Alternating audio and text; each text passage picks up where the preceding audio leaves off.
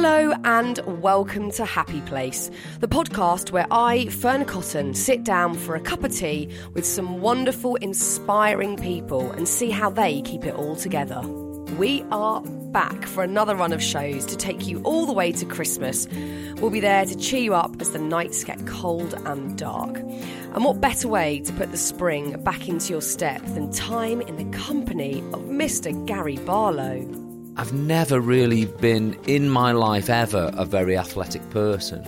But the, the day it all sort of started to turn and tip the scales was when I went for a run. I got those lovely Powerful. endorphins. They come into my head and hang on, I feel them. I haven't felt like this for years. And it was like, this is it. The switch is the switch is flipping. He was so open and honest with me, even down to how nervous he was to open up about it all. It's Gary Barlow as you've never heard him before. I'm Sandra, and I'm just the professional your small business was looking for. But you didn't hire me because you didn't use LinkedIn jobs. LinkedIn has professionals you can't find anywhere else, including those who aren't actively looking for a new job but might be open to the perfect role, like me. In a given month, over 70% of LinkedIn users don't visit other leading job sites. So if you're not looking on LinkedIn, you'll miss out on great candidates like Sandra. Start hiring professionals like a professional. Post your free job on linkedin.com/people slash people today. And now, here's the show.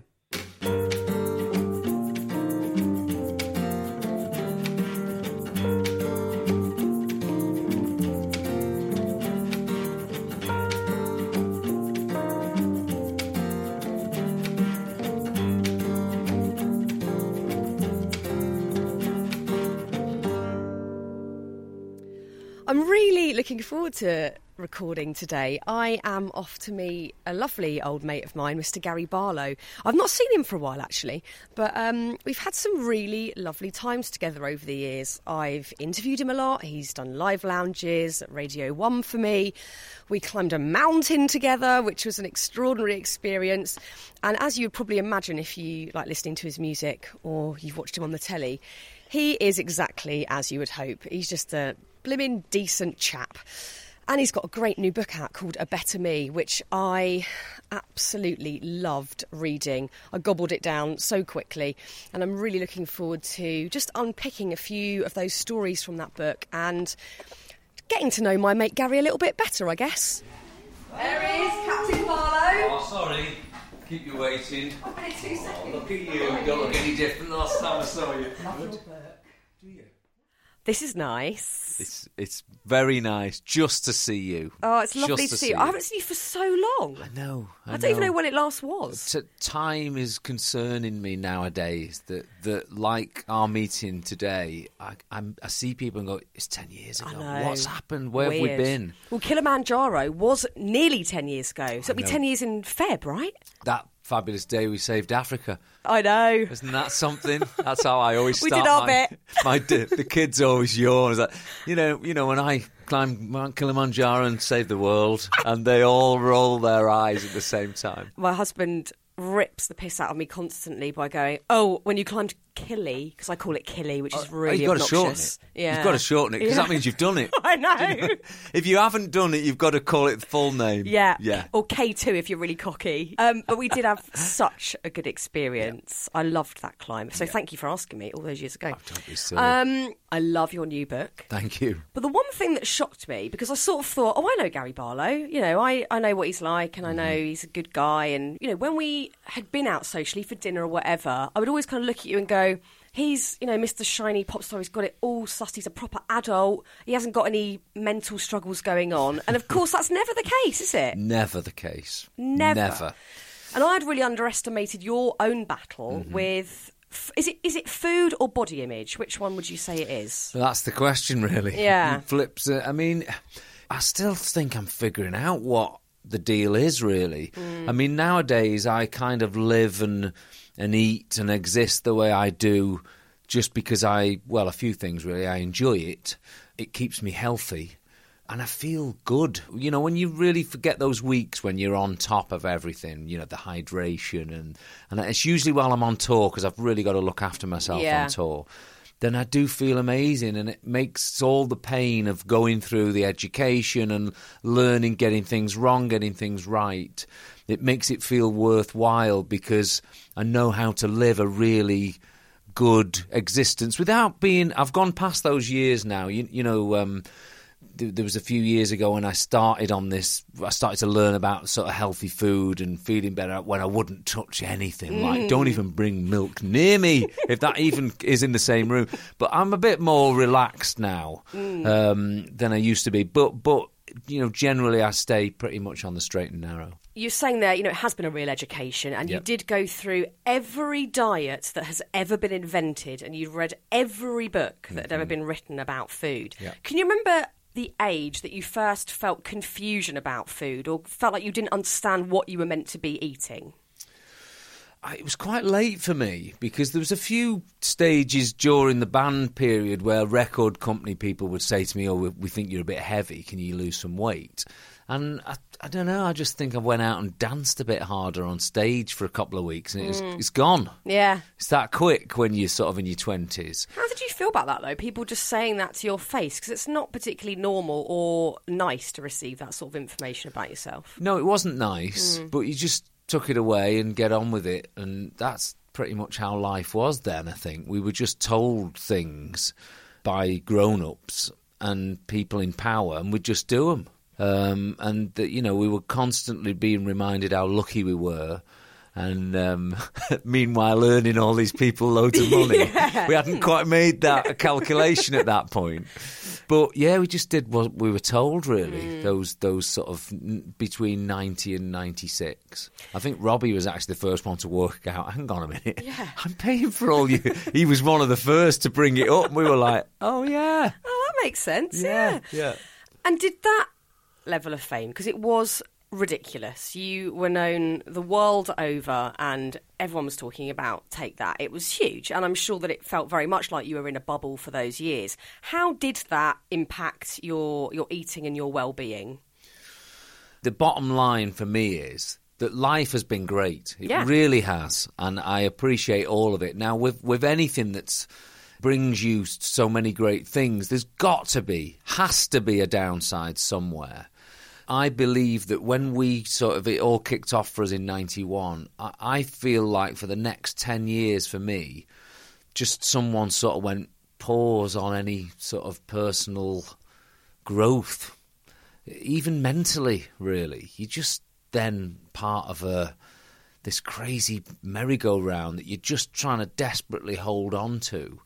I mean, even to the, I, I was sort of worse than every. I, I, I almost took it more serious than everyone else in a way that it's all I did every day. Everyone else sort of went off on holidays and things. I didn't even take holidays. I was just like work, work, work, and it was just like life just paused, um, and I stopped. learning anything other than music, I wasn't interested in learning about. Um, even friends and stuff. I sort of lost all my friends in that period because because I was just so obsessed with getting to where I wanted to get to. And is that because you were scared to fail, or because there was such a passion that it was just a, a, a sort of an unstoppable drive that you had to, to go with? Yeah, because fa- fail never came into my mind at that yeah. point. It was it's that sort of like um, almost obnoxious sort of uh, courage and you know and, and, and that's what to me makes great songwriters is like when you've got the wind under your wings and you're king of the world, you're writing your best songs mm. because there's no boundaries, and you're gonna say. I shouldn't do that. Oh, but I can. Yeah, yeah. It, they're they're they're the they're the golden times. It's like a football club when they're just you know breezing through the Premiership. The luck follows them round because mm. they're just mm. confident. So I loved it because of that the the latter part of the nineties was, was was was more of a struggle, uh, which eventually led to the point in the early two thousands when I sort of woke up one day and I just realised I'd put all this weight on and I hadn't got a clue where to start. And that's the day you call Fat Day. Yeah, Fat Day. Um, I think more so than the physical the mental was horrible. Yeah. It was horrible. It, it was like having cotton wool in your ears a bit. Mm. You're a little bit removed from life. I was at a time where I had like a two year old. I think our daughter was three months old. I just felt like life was just, it was too much. Yeah. It was just all too much. And then alongside it, this huge weight issue and the behaviour that went around that as well. It's a funny subject, and it was why I wanted to write about it in so much detail as a man, because men never talk about these things. They don't. That's why I loved this book because it was a really refreshing story to hear. Yeah. We- you know, a lot of women are quite open about their struggles with weight and food or body image, and it's very much in the media a lot of the time, even Yeah. on a subconscious level. But for for you as a very successful male figure in the public eye, it was.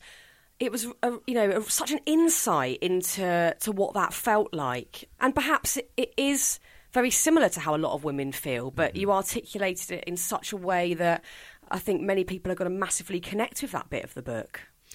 Yeah, it was really Im- important. It, it was. It, it's a sign of the times in a way, and a really good, positive sign of today.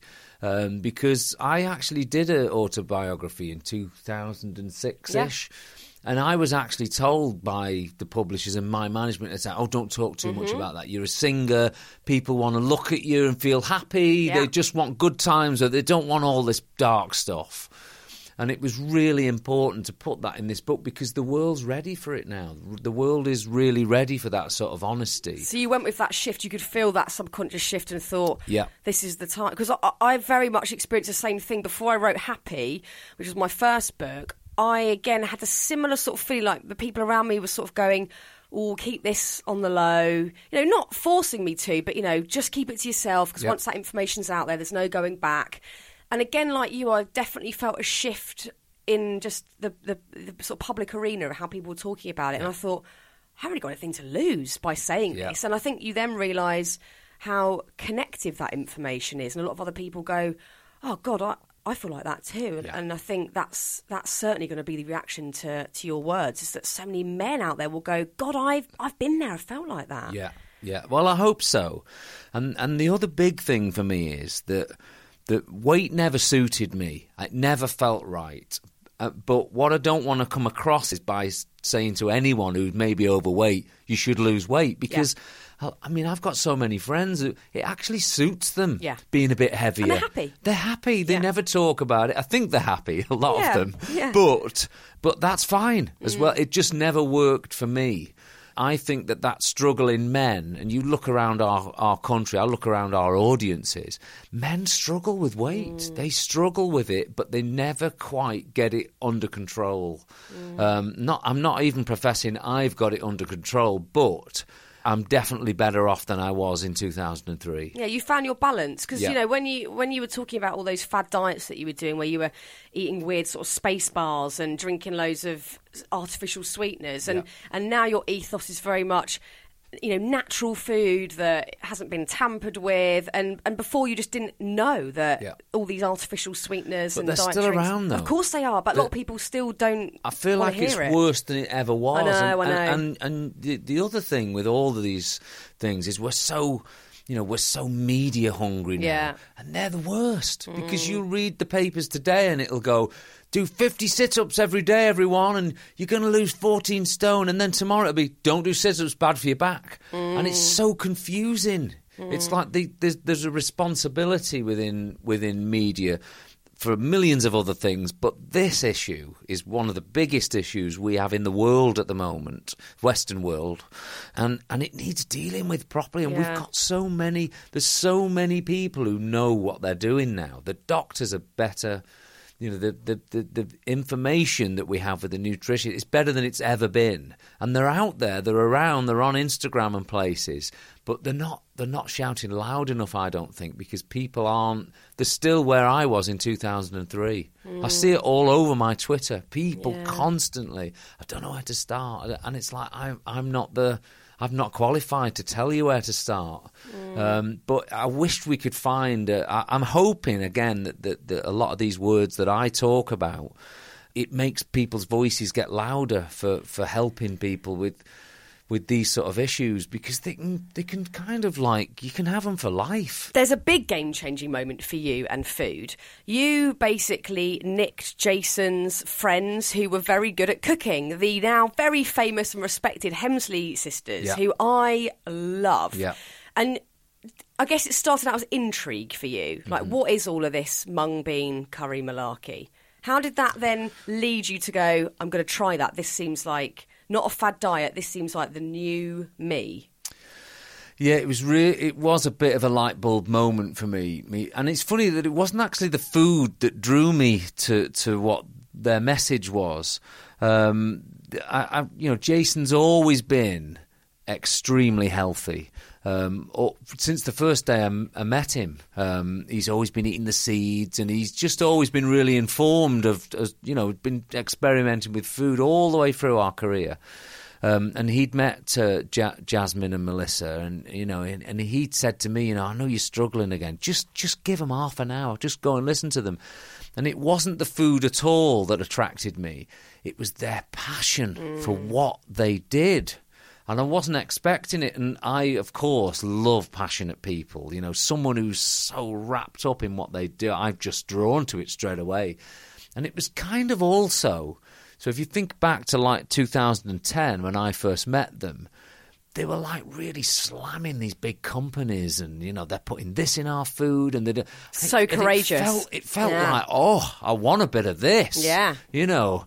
And so I, I started with with them, and and um, and basically very early on they give me like a complete reset. So so I think I was drinking about 19 cups of coffee a day at the time. And loads of sugar and all these other things, um, but they, gonna, they said we're going to give you give you soup for three days and just strip your body of everything, and it was like being on acid. Mm, how bad was that headache? Oh, it wasn't even a head. It was beyond a Body headache. ache. It was beyond a headache. It was like walking on marshmallows. Oh my god! And actually, I was starting to go blind. I was starting.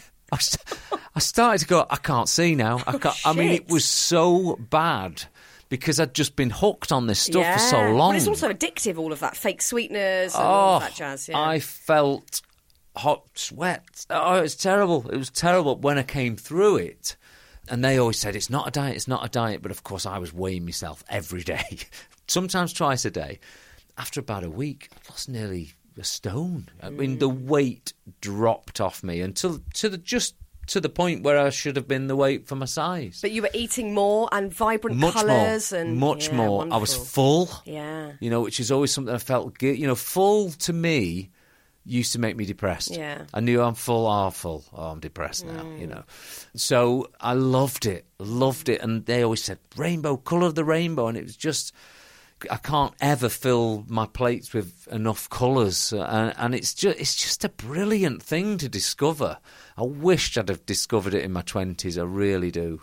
Um, but I've, I've got there in the end. to reiterate what you're saying about it wasn't you were fat so you were unhappy you were eating a lot of food and correct me if i'm wrong but you were eating a lot of food that was then mentally making you feel bad and actually there was a point in your life where you found a balance or a new way of eating that wasn't a weird fad diet that was a, a lifestyle and okay you may have dropped weight but actually something clicked mentally for you where you went oh, i feel better i Yeah. feel all right with myself Well, I think the one the one thing we haven't talked about alongside with the food was I was depressed at Yeah. that time. That that was more serious than any of the, the, the symptoms really. Um, and and I, being a man, being a northern man, just never told anyone. Mm. and never. It could have been easier than it was my sort of fight to get back to who I was. But I never asked. I mm. never asked for help. I didn't really tell my wife even. You know, she was busy with kids. I was trying to remain the, the pillar in the house that earns the money and and makes the house strong and like don't you start moaning i've got these two to deal with it's like i didn't want to bring any more problems into the house. So i just kept quiet and got on with it and and tried to find a way back. And the, the day it all clicked for me was I've ne- I've never really been in my life ever a very athletic person, but the the day it all sort of started to turn and tip the scales was when I went for a run.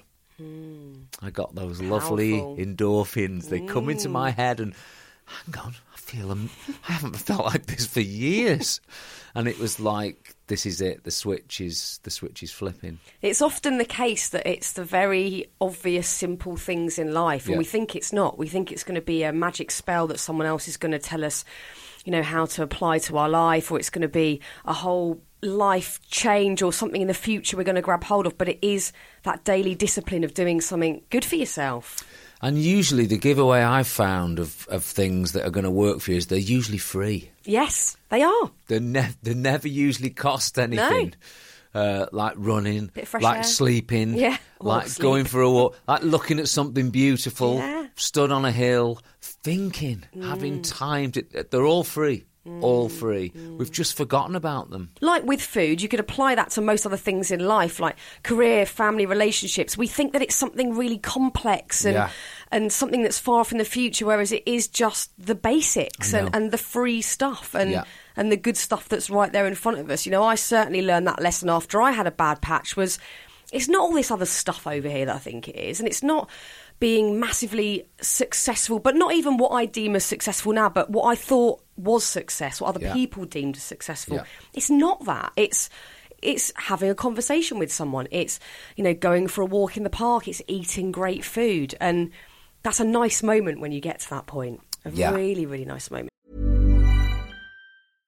I'm Sandra, and I'm just the professional your small business was looking for. But you didn't hire me because you didn't use LinkedIn jobs. LinkedIn has professionals you can't find anywhere else, including those who aren't actively looking for a new job but might be open to the perfect role, like me. In a given month, over 70% of LinkedIn users don't visit other leading job sites. So if you're not looking on LinkedIn, you'll miss out on great candidates like Sandra. Start hiring professionals like a professional. Post your free job on linkedin.com/people today. Your life and career have been extraordinary. You know, you've had that success, you've got massive success now, but of course there was that chunk in the middle where you didn't feel good. Was that in conjunction with you losing that creativity in that part of your career and and being a cog in that sort of music machine that you were in or were there other things afoot? I think there was loads going on. Just to set up slightly what I'm about to say, you know, I started gigging when I was 11. So by the time I joined the band at 19, I'd done thousands of gigs. I'd do six, seven shows a week. Sometimes on a Sunday afternoon, I'd just be a thing. I just Yeah. used to go out on stage. That's why I'm never nervous going on stage because I've done it thousands of times. Mm. And so when I joined the band, then then we had this, you know, all we did was hit it hard, country to country, you know, and then to be told then, like at the age of twenty seven, you lost your record deal now, did- and you just go, oh, is that it? I wasn't even gigging, so I wasn't even doing what I used to do in working men's clubs. I mean, it was just like gone. It was Overnight? gone overnight, and it wasn't just because it was gone. It, it was done in such a horrible way, Yeah. like the country observed, Hmm. and and almost had pleasure. I felt like Yeah. in watching someone rise and someone fail. Such a British thing. It's so weird. And of course, someone wins, someone fails. I was the one who went downwards. It felt like there was no, there was never even that crack of light that. Don't worry, give it a couple of years. It's it's going to be fine in a couple of years. It, let it settle down. It, there was never any even consideration of. It's just like I can never do this again. What what am I going to do so now? you'd lost hope at that point. You thought that probably won't happen again. Not even probably. It definitely went. won't happen again. Wow. And, and to the point where I couldn't put myself through it again. I was just, I just felt battered, Mm. Yeah. beaten up, battered, scared. The whole thing had put me into a panic. Mm. I've not just been rema- made redundant and work and gone home with a box. The whole country's seen it. The whole world's seen it happen. So I felt embarrassed. I didn't want to leave the house. When you go out, people would make jokes, and I just didn't want to be me.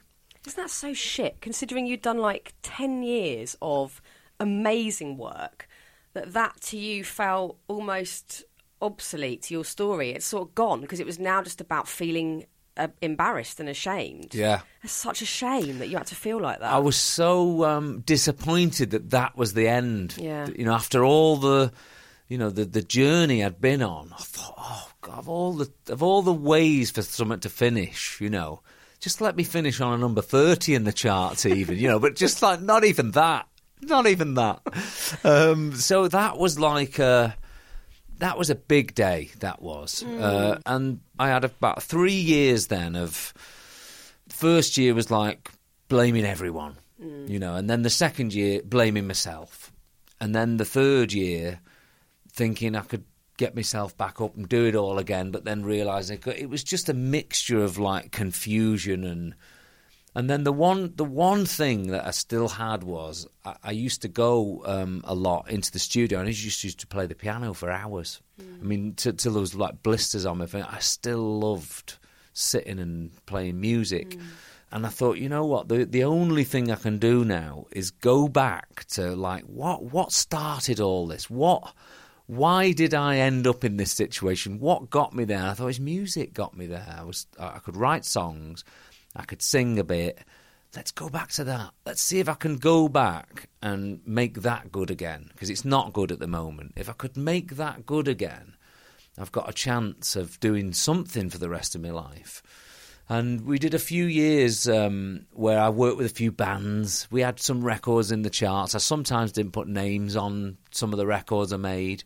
And what I didn't realise was that was preparing me for the second coming of the band. So, so, so when that happened and that opportunity arose, I was kind of back up on my feet enough, not not fully, but enough to be able to have the confidence to go, hey, listen, guys, I think we can do this. I, I mm. had enough of a voice by that point where I could at least utter that to everybody. And you had a bit of hope at that point that maybe we could do this again and it will work. Yeah, I think we had we had a very small bit of hope. I mean, mm. if you were to speak to everyone here now, they'd probably say we didn't have any. But I mm. think we had a little bit. We we must have done. The one thing when when it all sort of started and we started having meetings and things, the one thing we always said when all the grown-ups left the room, we used to say, "We don't want to look desperate, do we?" We were just really determined we mm. didn't want to look desperate. Mm. That was the one thing we said. If it ever felt desperate, let's not do it. But you so didn't. And you No, went on it- to have the biggest selling tour in the UK in history. So there was none of that at all. No, you just wasn't. managed to do it. And that's, again, maybe rooting back to the fact because you just loved the music and you wanted just to, you simply as a band wanted to do that again. Yeah. I think the the anchor, thankfully, has been music. Yeah. And and I look back over sort of any of these hard periods. I mean, I always think of of people who are successful and they're well known, and if they've not got that thing that takes them, you know, what is the core of what Yeah. I do? Oh, I've been on Big Brother. It's no wonder that life's hard because music takes you back to a place where, like when I sit at this piano, it's the same piano that every songwriter has to sit in front of. It's not going to do anything more special for me than anyone else. You've got to work at it. Yeah. You've got to use your years of experience to, to, to sculpt and write something uh, that you think's good. So it's like no one gets a head start with music. It's back to the drawing board, and it's and it's you know you just empty your brain and hope it's good. So looking back at that period where things were tough, you know, sandwiched between this immense success of now and the past, can you look at, back at that period now and and see lessons learned and see how that changed you as a person and sort of see, I guess, almost a silver lining to, to why you had to experience that bad time? Um, of course, now, Yeah. I, I, it's precious to me that time, and the, and the sort of being as low as I was meant that when it came back and it felt good, even forgetting all the uh, you know the band stuff and the awards and stuff, but like if I just stripped that away, like being a happy family, Yeah. you know, be, being being in the house with the kids, feeling like a normal person, like a normal dad. One of the things the kids always said was that when I was fat, I used to just sleep all day because I was. I was lethargic. I didn't want to play mm. football. And they almost can name the day when I, I changed my eating habits. I started to exercise more. I was just alive. I mm. just all of a sudden was present. And I think that you know that that mindset and of being sort of happy within in, in our bodies and in in our heads, you forget how it affects everyone else. You know, we're so hmm. involved in what we want, and it's like this affects the whole room, the whole house. Yeah. So just being a, a happy family from that period was just felt like a massive achievement to the point, you know, where we were so happy. We thought we're too happy. Let's have another baby. Let's ruin that lovely, luxurious sleep we're getting and have another one. we're having far too much sleep. We're not arguing enough. Let's have another baby. That'll do it. Yeah. You know, I think in this modern age, we're all really scared of failing because, you know, again, we can point fingers at social media or the media or whatever, but really, a lot of us just do feel that fear. Like we want to be successful, whatever that means in a bespoke way to us. And we're really scared of failing. And I personally am, but I've had moments of failure and I've had moments where I haven't been as successful and then, and great moments again. And like you, I can look at nearly all of them and see the reason they were there. Mm-hmm. Some of them still, it's hard, and I go, well, why did I have to go through that? But a lot of them I can go, I get it. I get what I learned there, and I understand the importance of failure. Do you think that people don't believe that enough, that there is something quite enriching about experiencing a period of life like that? You know what? I think it's. I think if you live in life, it's absolutely inevitable. There's going to be failure, and you have to accept that. And it's shit, and you you wished it wasn't there, but I can't name you one person that's that's had a measurable career and hasn't had. It's just not Mm. That's normal. the myth. That's the myth, isn't it? That we look and think they've had a perfect life over Yeah. there, and there is there's no exception to that No, rule. no. Everyone's been through it. Definitely, to some degree or Yeah. the other. Listen, I'd rather not been through it if I'm honest. Of but course. I'd be a diff- I guess I'd really be a different person now than who I am. But thank you know, thank God for it. And I also think just people hearing your story and going, oh, Gary Barlow, who's got this amazing, successful life, is fallible. You know, he's had moments that haven't been so great and he's talking about it, and that's cool. And I think that element of communication is, you know, like we said at the start, people are starting to talk more about, you know, issues, times that they've felt were difficult, and that can only be a good thing. I don't think there's ever a downside to that.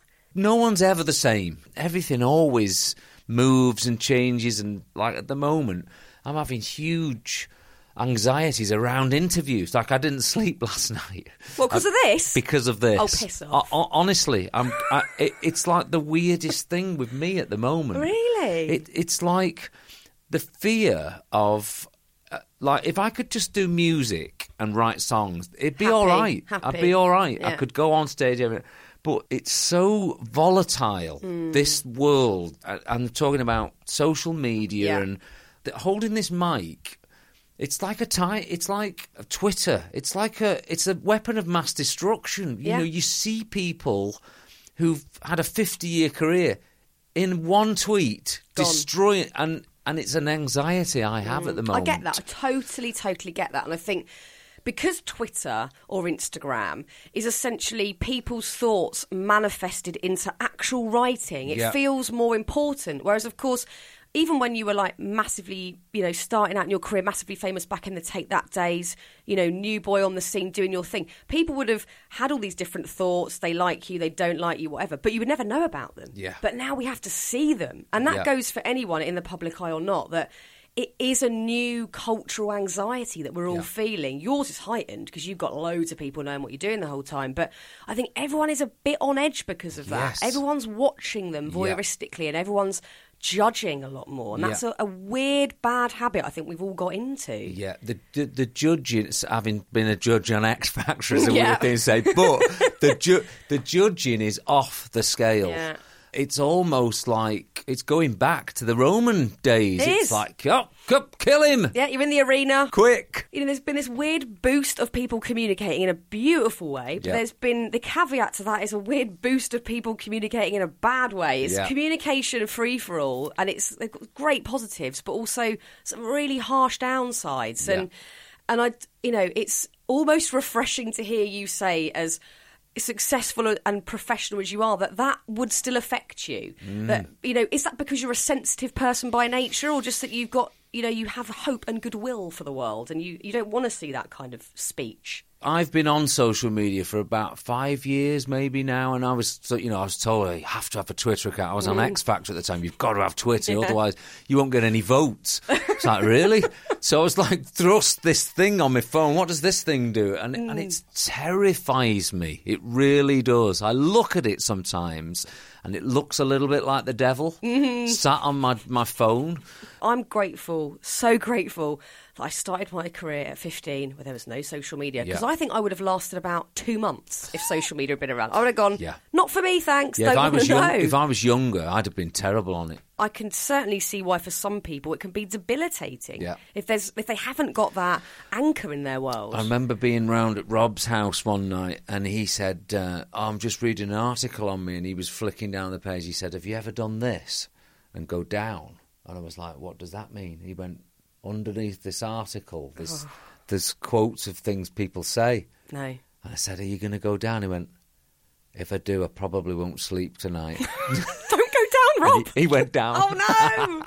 it's the worst so we were could do. laughing, but I think it's just the way we're built as people. Mm. Is that like there's a thousand beautiful comments. You are the Yes. best. You you sang like an angel tonight, and then there's that One one. one. You know. I want my money back. Yeah. That was the worst. Thi- and that's the one. I can That's the still one. remember it. Yeah. I can still remember the handle. Isn't that awful? I still remember the handle.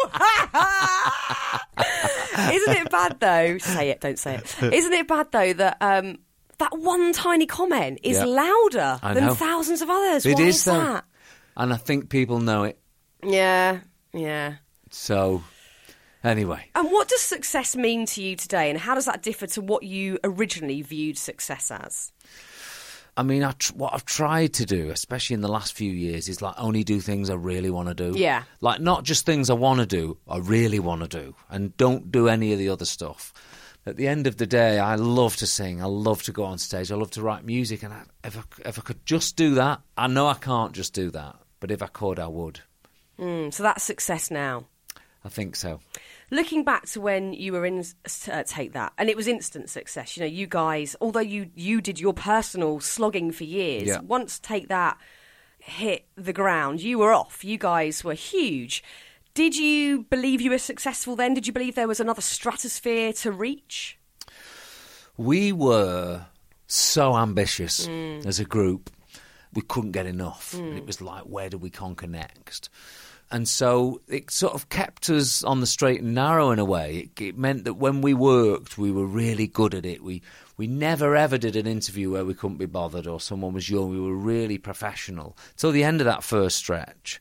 You know, even when Rob went off, and I know he went crazy for a bit, but underneath it all, he was still a professional. He still shook hands with the right people and was on the right shows. And, you know, and again, we came back to it as professionals. Again, we've always taken our work really seriously, never took it for granted, always remembered that there's an audience out there. And, you know, okay, we may, it may be Wednesday night and we're in Sheffield, but it's the same as being at the O2 in London. You know, we've always never made anything more important than anything else. If there's an audience out there, we're going to give it 150%. When you are mega busy like now, and there's a bit in the book where you where you write about this crazy period where you're on X Factor, you're touring, you've got a new album coming out, you're organising the Jubilee. You know, it's high pressure, Yeah. and you're having to fly to Wembley, and then you're having to get motorbikes everywhere, and it's completely busy. How in that time did you make sure that you kept yourself mentally and physically feeling well? Well, you know what? At that time, I wished I had some of the information I've got now because it's it's happened in layers for me. Yeah. The very shallowest bit was when I just thought I just look too heavy. I've got to lose some weight. Weight Watchers, Atkins, any unhealthy way of losing weight, I'm in. I'm in. Just something quick. What vodka only, no food. Brilliant. I'm in. You know anything. And the bit I was missing. So at that period you're just talking about, I was a headless chicken.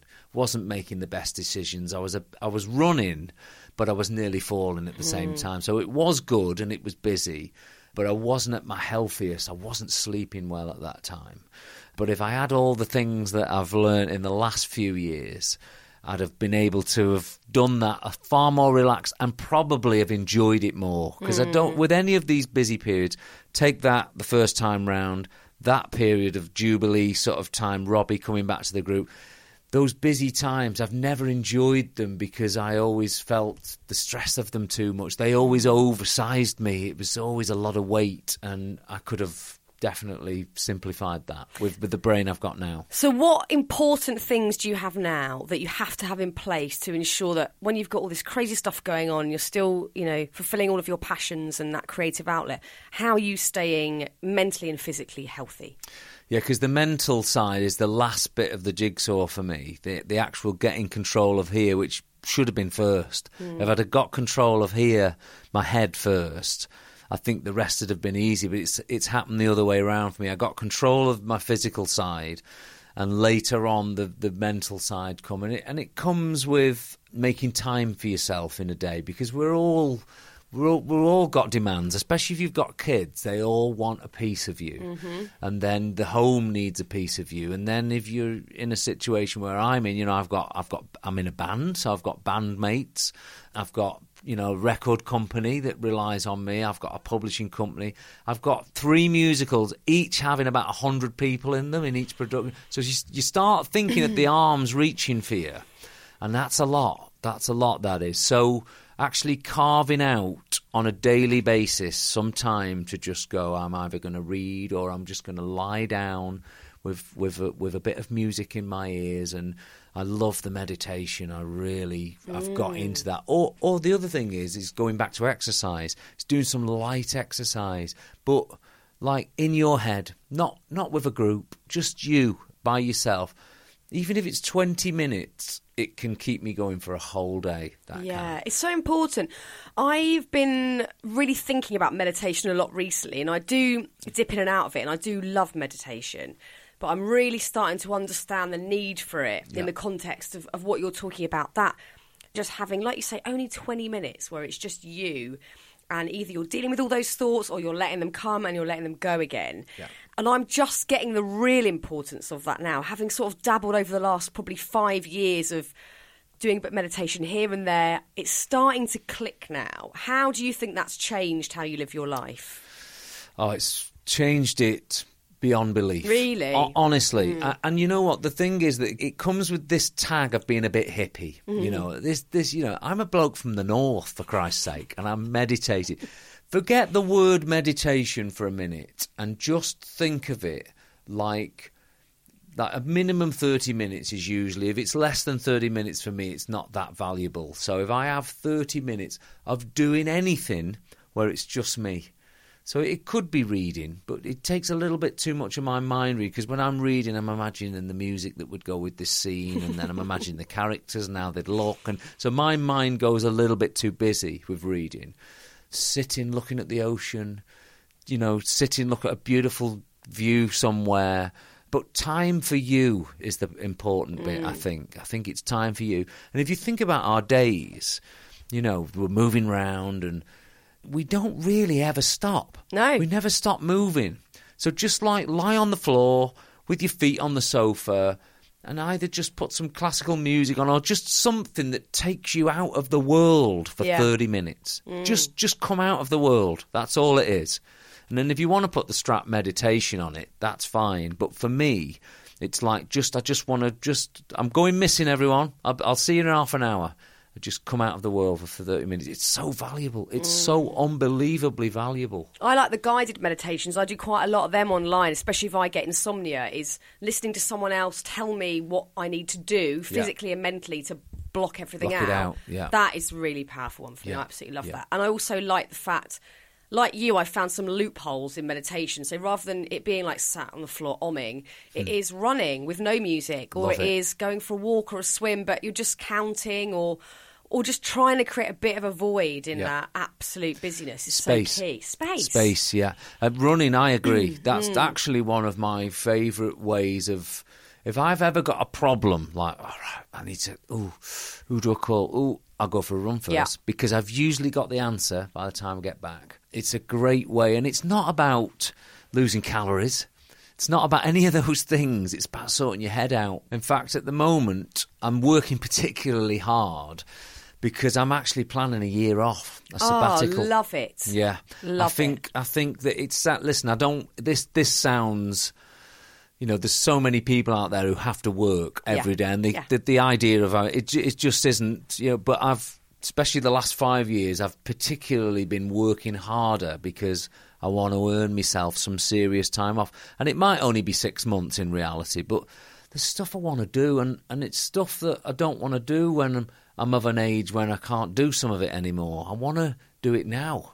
I don't know what's round the corner for any of us, but there's things I want to do other than music and what I do, which I've never had chance to do. I feel like sometimes I'm just on the run the Yeah. whole time. Yeah. You know, oh, we're in New York on Friday.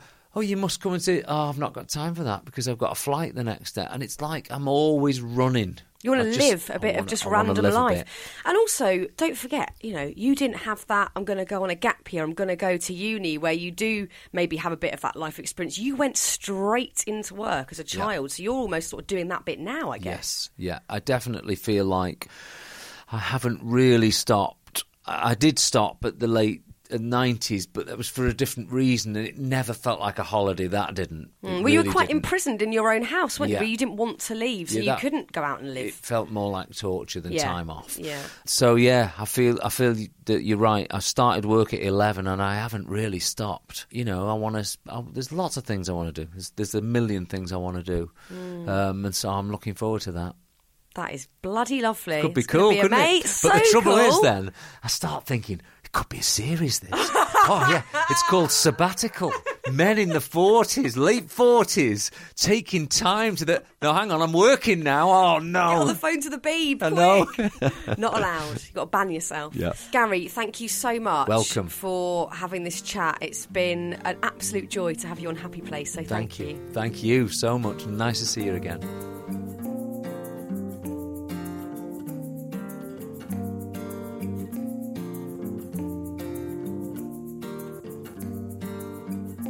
Oh, a massive thank you to Gary Barlow. We love you, Barlow. His book, A Better Me, which is just so brilliant, is out right now. It's wonderful. You've got to read it. Now, if this is your first experience of Happy Place, hello, welcome aboard. You should definitely hit subscribe in your podcast app.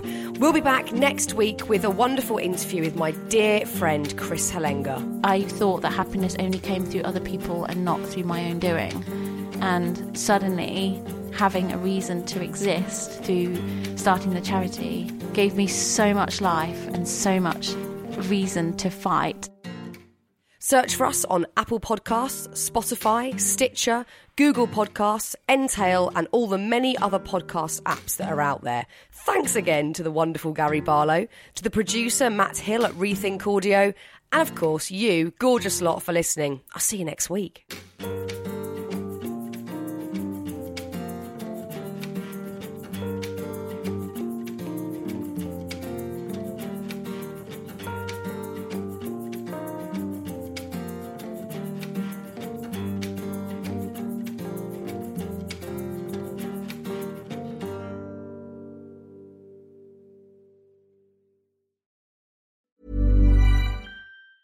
Hi, I'm Daniel, founder of Pretty Litter. Did you know cats tend to hide symptoms of sickness and pain? I learned this the hard way after losing my cat, Gingy. So I created Pretty Litter, a health monitoring litter that helps detect early signs of illness by changing colors, saving you money and potentially your cat's life. Pretty Litter is veterinarian developed, and it's the easiest way to keep tabs on your fur baby's health right at home. Go to prettylitter.com and use code ACAST for 20% off your first order and a free cat toy. Terms and conditions apply. See site for details.